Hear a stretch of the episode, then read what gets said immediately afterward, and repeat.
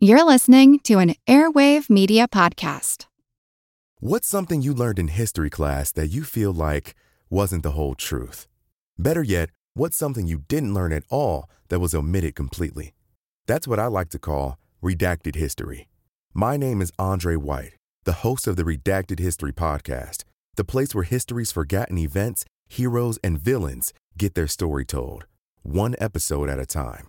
The Redacted History Podcast Real history never dies.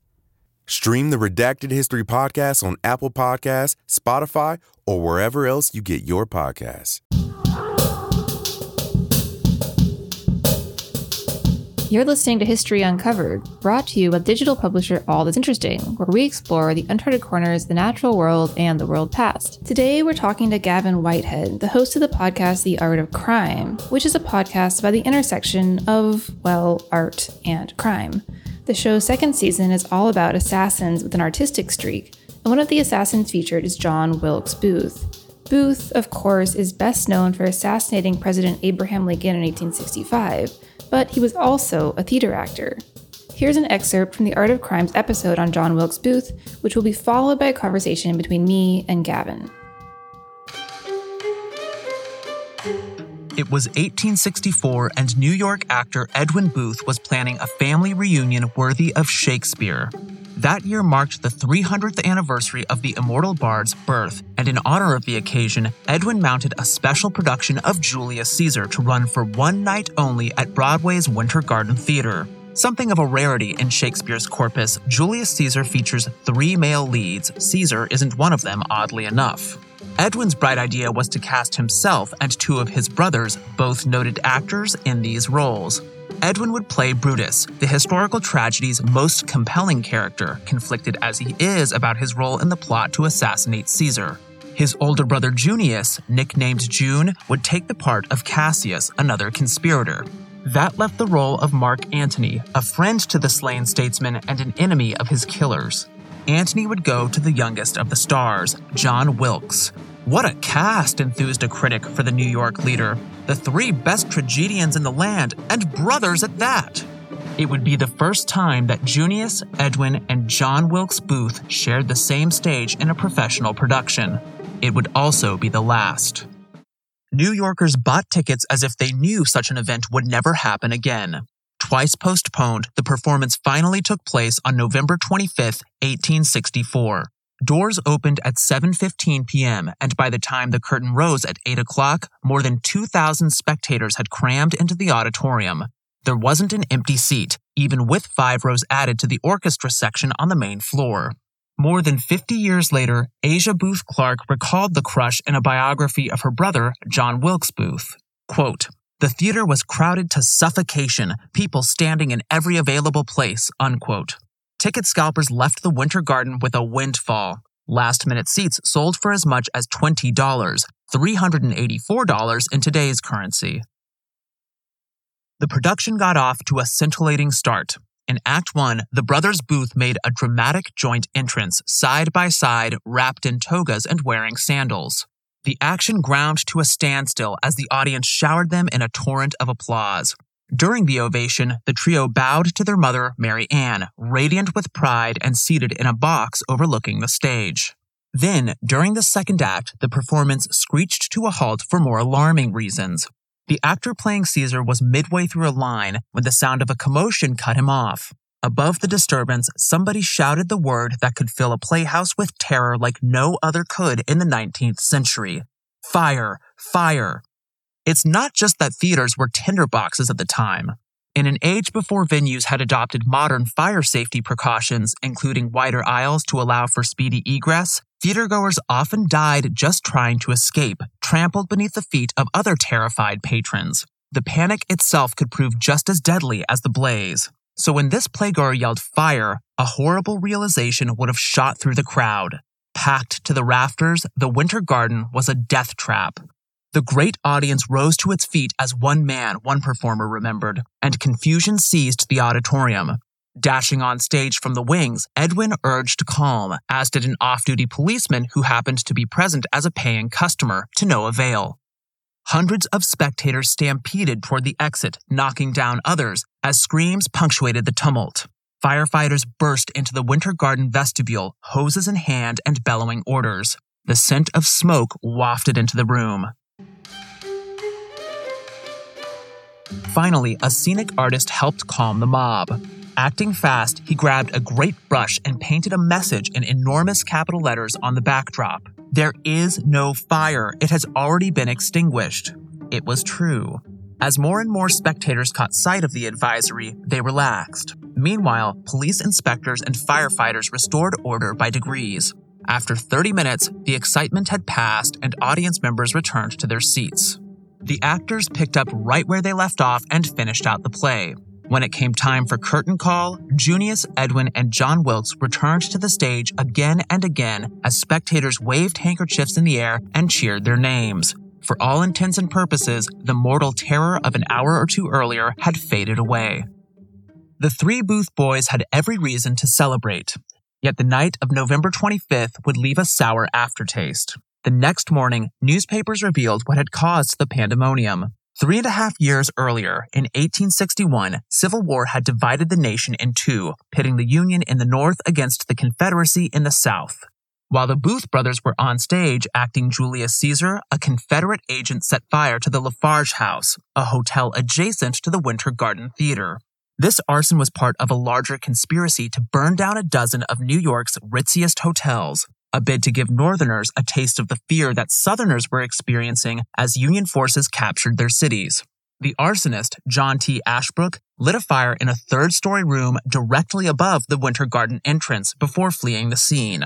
He botched the job. Hotel employees extinguished the blaze without great difficulty.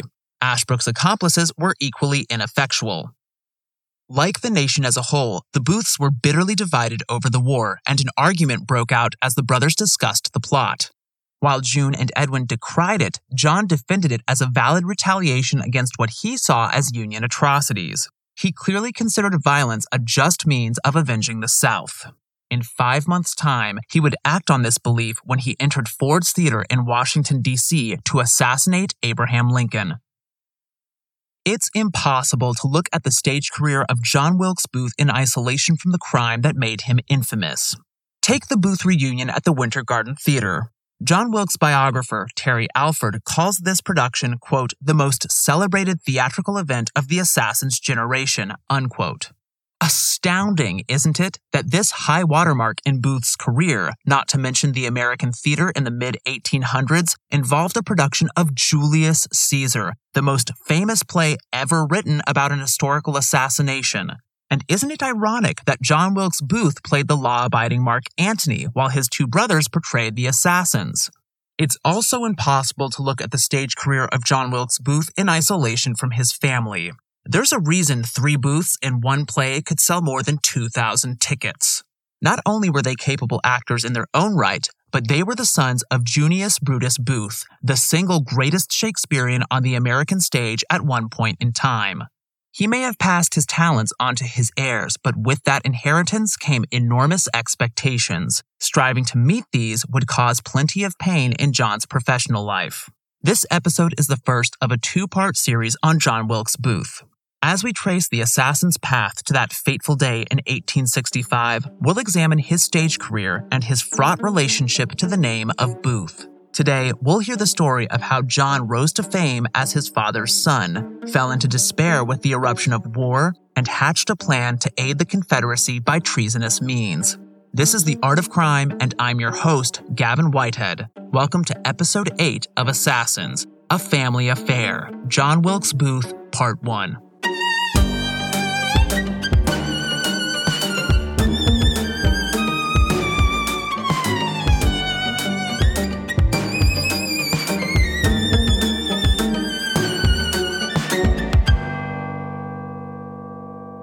John Wilkes Booth had a vexed relationship with his father and his enduring legacy. If you want to tell the story of this assassin artist, you have to start with this fact. Born on May 1st, 1796, Junius Brutus Booth was endowed with more talents than he knew what to do with. When it came to the arts, he excelled in painting, poetry, sculpture, and acting. With such an embarrassment of gifts, Junius could have gone into any number of careers, making it difficult to find the right fit. At the age of 17, however, he devoted himself to the stage. Within two or three years, he had proven himself one of London's most electrifying Shakespeareans. The first role to win him serious recognition was Richard III, one of Shakespeare's most venerated inventions, right up there with Hamlet, Macbeth, and Othello. Among the most hated English kings, this fork tongued tyrant is deliciously nasty as portrayed by Shakespeare. He orders beheadings as he would a cup of mead. Not long after his wondrous rise, Junius left London, never to return. In 1820, his eye fell on a beautiful, dark haired flower girl named Mary Ann Holmes, who plied her trade outside Covent Garden Theatre. They courted on the sly, married in January 1821, and then vanished without warning, destined for a new beginning in the United States. Within a few years of their arrival, Junius purchased 150 acres of land in Maryland, three miles away from the nearest village, Bel Air, 23 miles away from Baltimore. The couple made their home in a four room log cabin. The property featured a garden, orchard, and fish pond, while rolling hills and dense woodland surrounded the household. It was here that Junius and Mary Ann would bring 10 children into the world, five of whom survived into adulthood. Junius took pride in his farm, but he might have liked to enjoy it more than he could. Shortly after immigrating, he cemented his status as an entertainment phenomenon. He toured relentlessly, appearing in theaters across the country. Over the course of his career in the U.S., Junius gave an estimated 2,800 performances in 68 cities. He had a reputation for never turning down an engagement, no matter how podunk the town. His fame spread far and wide as a result. According to drama critic William Winter, quote, he was followed as a marvel. Mention of his name stirred an enthusiasm no other could awaken, unquote. As is sometimes the case with artists of Junius's caliber, genius went hand in glove with eccentricity. He was notorious for erratic behavior on stage and off, earning him the sobriquet of the Mad Tragedian. He often played Hamlet, and during one performance, Junius stopped talking to the actress playing Ophelia in the middle of a scene, scrambled up a ladder against the back wall, and started crowing like a rooster. It was only with great effort that his manager coaxed him back down. Now and then, Junius skipped scheduled performances altogether. On at least one occasion, the absentee tragedian's collaborators went looking for him after he failed to materialize for a show, only to discover him wandering the woods in costume, refusing to explain what the hell he was doing. Yet there was a darker, more destructive side to his unpredictability. Junius hit the bottle, and when he did, he hit hard. Worse still, he was quick to throw punches when inebriated or even just angry. While playing in Charleston, South Carolina in 1838, he flew into a rage and attacked his manager with a fireplace andiron, a metal stand used to hold logs. The victim fought back and broke the assailant's nose, marring his face and nasalizing his previously melodious speaking voice. Junius harmed himself as well. One day, Mary Ann walked in on him trying to hang himself, a noose around his neck and his feet in the air. She cut him down in the nick of time. My God, my God, what could have come over me? he exclaimed later. Junius also had a skeleton in his closet, and its uncovering disgraced the family. On November 16, 1846, a woman named Marie Christine Adelaide Delanoy disembarked from the Great Western, a steamship that had just pulled into New York. Tall and refined, she liked to introduce herself as Mrs. Junius Brutus Booth, not without good reason. Belgian by birth, Adelaide met the actor when he was boarding at her mother's residence in Brussels. They fell in love and moved to London, where they married in 1815, some five years before Junius met Mary Ann. He told Mary Ann that he had married once before, but he led her to believe that he had divorced his first wife. In fact, he never had. When Junius eloped to the other side of the Atlantic with Mary Ann, he abandoned not only Adelaide, but his young son Richard. For a time, Adelaide made do with a yearly stipend faithfully paid by her runaway husband. But then she caught wind of just how wealthy Junius had become as an actor abroad. Hungry for a larger helping of his income and aflame with freshly reignited rage over his infidelity, she went after him with a vengeance. My lawyer will fall on his back like a bomb, she wrote to her sister. Having hunted the deserter down to Maryland, Adelaide ambushed him and made it known around town that she was his lawfully wedded wife. Exposed as an adulterer, Junius had little choice but to meet her demands. First, he paid $1,000 in compensation. Then, he contested nothing when she filed for divorce in 1851. His transatlantic spouse's resurfacing caused a scandal, and Junius lashed out at Mary Ann. According to John Wilkes Booth's biographer, Michael W. Kaufman, townspeople overheard him berating her while intoxicated. The debacle gave way to Junius's unexpected death. While on tour in 1852, one year after the divorce went through, he came down with a severe cold and died alone in his cabin aboard the U.S. Chenoweth, a steamboat bound for Cincinnati. His body lay in state for three days at the Booth residence, now on Baltimore's Exeter Street. A sealed glass panel afforded grievers one final look at the luminary's face, his gray eyes half open, his lips curled gently into the ghost of a smile, his brown hair streaked with hoary white. A bust of Shakespeare positioned nearby seemed almost to gaze downward into the casket, as if to bid adieu to one of his most indelible interpreters, Junius the Mad Genius.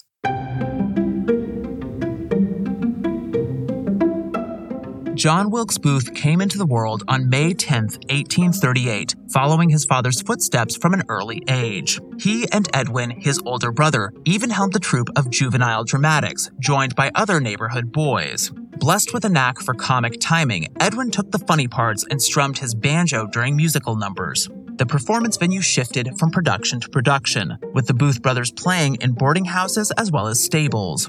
The boy impresarios borrowed costumes, props, and even horses for the occasional equestrian scene from local families. With production values like these, they felt justified in charging admission. Children gained entry for just one penny, while adults paid twice that. The Booths were well on their way to show business. John may have adored his father's vocation, but he had mixed feelings about his father. On a professional level, John respected Junius for his skyscraping skill and the glory he had brought to the family name. At the same time, he resented Junius for the shadow he would always cast over him as a performer. His would be a career of inescapable comparisons, of constant measuring against the mad tragedian. Next to that giant, John could easily look like a shrimp. Added to these frustrations were personal grievances. Junius's alcoholic escapades embarrassed John, and his abuse of Mary Ann after Adelaide's revelations infuriated him. He had always cleaved closer to his mother than his father. As an adolescent, John became obsessed with defining his identity in relation to his family as well as his father. He even tattooed JWB on the back of his left hand in permanent India ink, his initials encircled by a wreath of stars. In the words of Terry Alford, quote, the initials affirmed his identity as a Booth, but they also asserted his individuality. He was himself and not his father. Junius was a great actor, the greatest, but John could be a better man, unquote. In the summer of 1857, aged 19, John embarked on his stage career, determined to succeed. He had a lot going for him. His mind was sharp and his memory retentive, both of which would come in useful. He was also well favored in the looks department. There's no getting around it. By 19th century standards, Booth was hot. I mean, really hot. Men and women agreed on this point. Lean, brawny, well proportioned, 5 foot 8 and hazel eyed, he wore his curly, long black hair in what playwright Augustus Thomas referred to as Civil War standard, parted on one side. Theater critics likened him to Roman gods and gushed about his quote manly beauty unquote in review after review, fanning themselves with one hand as they scribbled down their effusions with the other. But could the heartthrob actually act? The answer is yes, yet it would take time for Booth to find his footing in front of the footlights.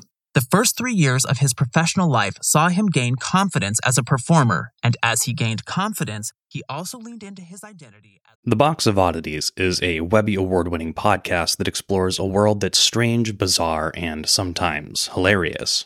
Married couple Kat and Jethro Gilligan Toth bring their irreverent brand of humor and unique chemistry to unusual topics that range from medical oddities to abandoned funeral homes to unexplained paranormal phenomena. With nearly 30 million downloads since its launch in 2018, the Box of Oddities has become a rapidly growing community of people who share an interest in the stranger side of life.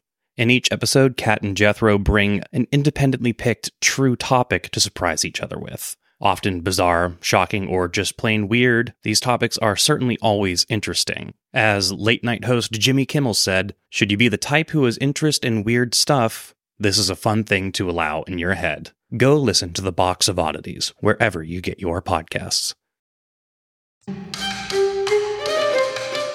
Stay tuned now for our conversation with Gavin Whitehead, the host of The Art of Crime. So, hi, Gavin. It's great to talk to you today. So, to start things off, I'll ask How do you think Booth compares to other assassins that you've covered on your show? How is he similar or different? Sure. Well, first of all, thanks for having me. Second of all, to answer your question, I would say John Wilkes Booth probably has the biggest name of all the assassins that I cover this season.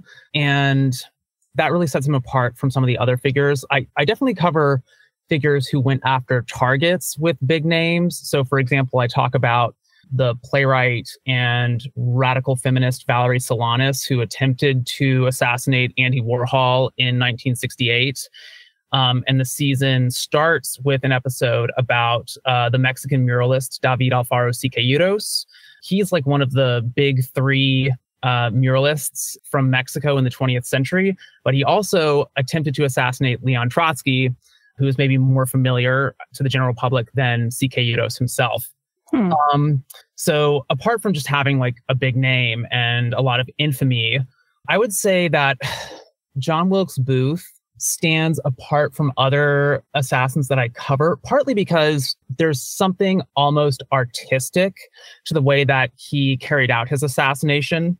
Mm-hmm. So, of mm-hmm. course, as you mentioned, uh, John Wilkes Booth was a stage performer and he was probably on his way to becoming like one of the great actors of the 19th century in the United States before he left the stage and started planning a conspiracy uh, first to kidnap Abraham Lincoln and then to assassinate him.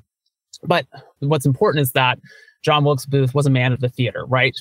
Um, so it's impossible to look at how he carried out this assassination without bearing that in mind. So, as listeners probably know, John Wilkes Booth targeted Abraham Lincoln at Ford's Theater in Washington, D.C., while he was in the middle of watching a play called Our American Cousin. And I talk a, quite a bit about the creation of that play on the podcast. But it's not only that he attacked Abraham Lincoln in a theater in the middle of a play, but after he shot Lincoln, he basically stood. It, this was up in the presidential box. So it was over the stage from on the right hand side of the theater from the audience's perspective. So he stood up on the balustrade uh, he would have been visible to a lot of the spectators there and then cried out Sic Semper Tyrannis, which is supposedly what Brutus uh, declared after assassinating Caesar. And then after that, he leapt down onto the stage. It's probably like 11, 12 foot, an 11 or 12 foot drop. And incidentally, John Wilkes Booth was famous for sort of executing similar stunts uh, during his stage career. Hmm, what's important? Yeah, yeah, that was one of the things that he was known for. He was also celebrated as like one of the great theatrical swordsmen of his generation. So hmm. he was good at kind of action scenes and battle scenes. But anyway, you know, I started by saying that there was something almost artistic or theatrical to this assassination. What John Wilkes Booth has done is not only carry out this heinous crime, but he's recited a line from memory in Latin to a to a you know a, a, a, playhouse full of spectators. And then he's basically executed a daring stunt the kind he was known for pulling while he was an actor before making his getaway. So there's something inherently theatrical about this assassination carried out by a man of the theater. And i think john wilkes booth is kind of a special case in that regard um, because there's no one. There are other like Valerie Solanas, for example, was also an aspiring playwright, and people have sort of interpreted her attack on Andy Warhol in theatrical terms, but it's just nowhere near as pronounced as in the case of John Wilkes Booth. Mm-hmm. Yeah, that was one interesting thing about your episode was you talked about. I mean, you sort of covered just now how theatrical it was, the assassination, which definitely stands out as being very dramatic. But you also mentioned that the other thing you can't really separate is Booth's family. Mm-hmm. And I wonder if you could talk a bit more about that, like how how they influence that dynamic influence the assassination. Sure. Yeah, I think you're absolutely right to to pull on that. So I, I when I started researching the story of John Wilkes Booth and the assassination of Abraham Lincoln, I quickly decided that I wanted to present the narrative as something of a family drama. So actually, in a past life, I was a theater historian Hmm. And um, I specialized in 19th century British theater. So I was like aware of what was going on in the United States, but it wasn't my area of expertise. And of course, I knew that John Wilkes Booth was an actor, and I also knew that his brother Edwin Booth was an actor. And in fact, was one of like the most significant actors of the 19th century, uh, full stop, in the United States. But what I did not realize fully is that John Wilkes Booth's father, Junius Brutus Booth, how's that for a name, was like the most famous Shakespearean on stage at one point in time in American history. And that was just so fascinating to me. And it just means that from an early age, John Wilkes Booth knew that he wanted to go into acting, but he also knew that he was coming from like the most important theatrical dynasty in the country. And he would have to live up to expectations that his father had created before him, right? So he has that hanging over him throughout his entire career, especially in the beginning when he was afraid that he wouldn't quite make it. He actually got off to a really rocky start and like embarrassed himself on stage on multiple occasions. Yeah, so so that's what I'm trying to talk about here. I, I talk about how the name of Booth changes over the course of the 1860s, really. So Abraham Lincoln is assassinated in 1865 on in April 14th. And there's a part in the second episode in the Booth series where I basically say, you know, up until today, the name of Booth had belonged to the single most significant theatrical dynasty in the country. And then bang, overnight, it belongs to the most infamous criminal in the country. And that carries absolutely devastating personal and professional consequences for John Wilkes Booth's brother, Edwin, Mhm. um, who uh, temporarily retires from the stage because he's just too ashamed even to look at an audience, right? I mean, he feels somehow implicated in the assassination just because you know he is the brother of of Abraham Lincoln's killer, and you know. Spoiler alert, Edwin Booth would sort of recover. He would come back to the stage and he would go on um, to achieve great fame, but his association with the assassin of Abraham Lincoln stayed with him for the rest of his career. And it in in in um inevitably inevitably sort of colored the way that audiences saw him on stage, particularly when he appeared in plays that touch on the theme of assassination, as Mhm. did regularly. Um, yeah, so that's that's sort of another interesting angle. You know, so there's this whole theatrical dynasty element to it, but you know, there's um Edwin Booth's politics differed radically from those of his brother, and uh, in many ways, you know, the country, the United States, was divided over the Civil War at the time, and the Booth family was as well. So that's that's another kind of component to the family drama that I go into in the episode. hmm Yeah, it's it's interesting. A lot of dynamics going on there, and it seems it seems like Booth just kind of wanted to be the most famous of the Booths, maybe by any means possible. That's definitely part of it. I mean, Yeah. this is a guy who like lived the cliche of the vainglorious actor. I mean, he used to literally say to his acquaintances, "I must have fame." He would just lay it all out there. Yeah, and you know a few days or a week or a couple of weeks before he committed his crime he told a friend that he would soon it's something i'm it's something to the effect of i'm going to do a deed that will make me remembered for all time so i think Mhm. there is definitely a hunger for notoriety involved in committing the crime One thing I found that I didn't know very much about in your episode was his perspective on John Brown, who was the mastermind behind the raid on Harper's Ferry in 1859, um, who was seen in the North as a martyr, in the South as a maniac. And you included some, I think it was like a letter Booth wrote to his sister. He, he calls John Brown the grandest character of the century. yeah And I thought that word choice character was really Oh, interesting. Yeah. Um, and I wonder if you have any thoughts about how John Brown might have influenced Booth as he was like moving toward the assassination. yeah right i'm sure you're drawn to that word because it's how we talk about characters in plays right and it's coming Yes. from john Mhm. Booth, an actor yeah i mean well one thing that he was so um, enthusiastic about in the case of John Brown was that he was larger than life. I mean, he was as large as life as characters who appear in plays are. That, and you know, he was a man of action, and he acted on his convictions. Now, John Wilkes Booth was unabashedly pro-slavery. He hated everything that John Brown stood for in that regard, and Brown was executed. Booth actually was present at that execution and mm-hmm. proudly claimed later on in life that he had helped to hang John Brown.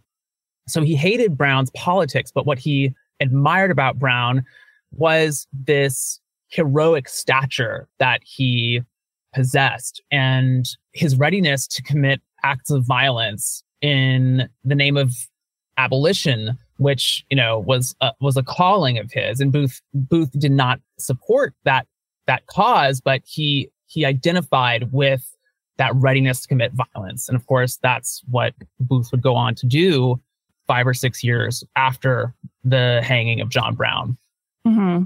yeah that's really interesting it's definitely it's something that I was really surprised by when I did my research, and that's part of why I wanted to include it in the episode. Yeah, I was surprised too. I, I I'd known that Booth was like there when John Brown was hanged, but I didn't know about his sort of what he thought about that. And I was yeah, because John Brown was such a huge deal, obviously, um, to Americans, and I could see Booth being like, I'm gonna be like just as big or bigger somewhere, maybe in his mind. Yeah, um, yeah, yeah. I guess as you, you mentioned at the at the top that you Booth is probably one of the more well known figures, perhaps, that you covered um, in the season. Mm-hmm. And you've mentioned a couple of times things that maybe surprised you. But was there anything, like the biggest thing that surprised you about Booth or about this story as you did your research? The biggest thing that surprised me. Well, I will tell you that I, of course, had known about the conspiracy to assassinate Abraham Lincoln. Mm-hmm. Uh, but I did not know that that conspiracy had started as a plot to kidnap Lincoln. Mm-hmm. Um, and that sort of unfolded over the course of several months between the end of 1864 and the beginning of 1865. And it ultimately fizzled out. And things got pretty tense because Booth had recruited several conspirators who were getting frustrated with their leader because he seemed not to be doing anything. It was just, he kept talking about kidnapping Abraham Lincoln, but the plans never went anywhere. The other thing that I would say that surprised me, which is related to this story, and this is actually going to happen in a forthcoming episode. But there's a bonus episode at, at, the end of this season about the actor manager Laura Keene. So I mentioned the play Our American Cousin a few minutes ago. That was the play that Abraham Lincoln was watching at the time of his assassination. So Laura Keene bought exclusive rights to that play. She was born in England, had come over to the United States, and had become this huge sensation in New York. And she was an actor manager, which means that she starred in the plays. But beyond that, she called all the shots. And she was just kind of a genius. Like she supervised costume design, lighting, sets, refurbishment of the theaters, advertising, like you name it, everything. She had to sign off on it and she was backstage at the time of the assassination and john wilkes booth like shoved her out of his way as he was escaping from the theater. And she has an amazing story. There's an amazing story to be told about what she did in the wake of the assassination to try and preserve order in the playhouse because it descended into out and out chaos. Um, but she you know she she did what she could uh, to keep the peace. And then eventually she made it up to the presidential box where Abraham Lincoln lay, shot and dying. And I found this moment just so moving, actually. You know, she's up there, and there are, I believe, three doctors on the scene. And one of them's just like, I mean, this he's been shot in the head. He's he's not going to survive. It's impossible. And Laura Keene is there at this moment. And Laura Keene, you know, she was extremely adept at managing crises backstage. It's part of why she had achieved such success as an actor manager. She was not the kind of person that would just do nothing, even though there was no way they could resuscitate Abraham Lincoln. So, what she does is she kneels beside him, cradles his head in her lap, and she has fetched water and she puts a handkerchief in the water and just starts rubbing his temples mm. just trying to comfort this dying president as much as she possibly can, because that's what she can do in this moment. And indeed, uh, her dress got stained with his blood, and scraps of the dress are now in the collections of various museums in the mm. United States. Yeah, I mean, it just such, I don't know, that that scene in the in the presidential box is so is it's really it, it, it's really moving to me. Yeah, I mean that that that scene made a, a big impression, uh, and I'd never yeah. heard of Laura Keene before. I think I've heard about the dress before, but I didn't know, hadn't heard her name or her story. Yeah. Um, yeah. In terms of assassinations, I mean, this one, there's so many characters involved. There, there was the people Yeah. in the box and all the conspirators and a lot here for sure. Yeah. Yeah. Yeah. Um, and you mentioned the the plot before the assassination, the kidnapping plot, which like in terms of a dramatic plot is even it's like doesn't even make much sense. And I don't even know what I, even Booth's conspirators were like, what? Like that doesn't Yeah. you're gonna Right. do what with him? Okay. Right. Um, right. As originally they wanted to kidnap him as he was riding through the countryside on horseback, which makes a certain amount of sense if you're trying Yeah. to kidnap someone. But eventually, Booth changes the plan. Is like, let's go after him while he's in Ford's Theater, and his conspirators are like, that's never going to work. I mean, there are like a thousand people in there, and a lot of soldiers went to watch plays at Ford's Theater because it was in Washington. Like, you really think like hundreds of soldiers are just going to sit and let us carry off the president of the United States. No, that'll never work. It's a suicide Mhm. mission. So yeah. Yeah. Yeah. Huh. Anyway, just to wind things wind things up, um, I'll just kind of return to your second season about assassins. Um, how many assassins have you featured this season? That's a good question. There are I think 9 episodes but two but I think 7. Okay. Yeah. Do you have like a favorite among those? Ooh, a favorite assassin? Like a favorite episode or a favorite assassin? well, um, I mean, I mean, Valerie Solanas is my favorite Mm. episode of the season. Okay. She is just such a character. I mean, so she's best known for, well, first of all, she's best known as the author of Scum Manifesto, um, which the scum of Scum Manifesto stands for the Society for Cutting Up Men. And Uh-huh. in it, in the manifesto, she calls for the complete eradication of the male sex. This is this is s- sentence number one. Right. She's like, she's like, all right, here's what we need to do to like solve all the social ills. And she also says that we have to introduce automation so that nobody has to work anymore. But also in the same sentence, it's like, oh, and we need to destroy all men. So anyway, she's like a real character. But you know, she's like this really sharp writer. And the manifesto is part like satire. It's not meant to be taken entirely seriously, but you know, there's some really astute analysis of like gendered conventions, and that's part of why it's remained like a famous text and is still taught, you know, college courses today. But you know, she went after Andy Warhol because of a play that she wrote, which was titled Up Your Ass. so she's part of this this crazy like New York countercultural scene of the mid to late 60s. And you know, listeners can go and check out the episode if they want to hear more. But you should get a sense already that like Valerie Solanas was just as she was a larger than life character and she hung out with a lot of larger than life characters too. hmm Wow. Yeah, it does sound like a fascinating one. Do you, you don't have to answer this if you don't know or don't want to, but do you know what your third season is going to be or do you have plans? I do. that- In fact, I've started writing it. So the, the third season is all about Madame Tussaud.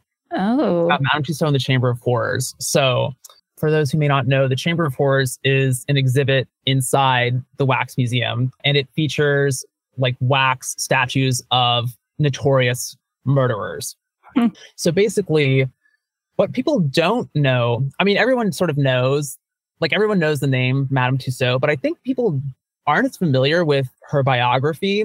At the time of her death in 1850, she was like the most famous showwoman in Britain. I mean, she was an institution. It, it's no accident that her wax museum like grew into the empire that we uh, know today.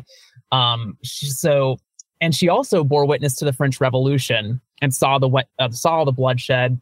Anyway, there, it's it's quite the story. So the season is going to be eight or nine episodes, and uh, it tells the story of Madame Tussaud's career, starting in pre-revolutionary Paris and ending in Victorian London. And basically, each episode advances the story of her life and her career, but each episode is also structured around one memorable exhibit within the Chamber of Horrors and its various iterations. So there's also a story about a criminal in in virtually every episode. wow. That sounds really cool. Yeah, I'm I'm stoked. I'm like I said, I was a theater historian um, in a Okay. past life, and I had studied Victorian drama. So I, I've I've done some work on Madame Tussaud, and that's sort of how I came to this idea. All right, awesome. Well, um, thanks for talking today about John Wilkes Booth, and everyone check out your show, The Art of Crime. Yes, thank you so much. Thanks for listening to History Uncovered. If you like the show, help others find us by leaving a review on Apple Podcasts or Spotify, and make sure to keep up with new episodes by subscribing and following us on TikTok at Real History Uncovered. Discover more of the fascinating stories from the worlds of history and true crime at allthat'sinteresting.com. And to get the most out of All That's Interesting, you can join our newsletter by going to allthat'sinteresting.com slash sign up or becoming a member at allthat'sinteresting.com slash membership. If you have a question about the show, a story you'd like us to cover, or just want to say hi, call us at 929 526 3029 or email us at podcast at allthat'sinteresting.com. History Uncovered is part of the Airwave Media Podcast Network. Visit airwavemedia.com to listen and subscribe to their other fine shows, like Legends of the Old West and Redacted History. Until next time, keep exploring.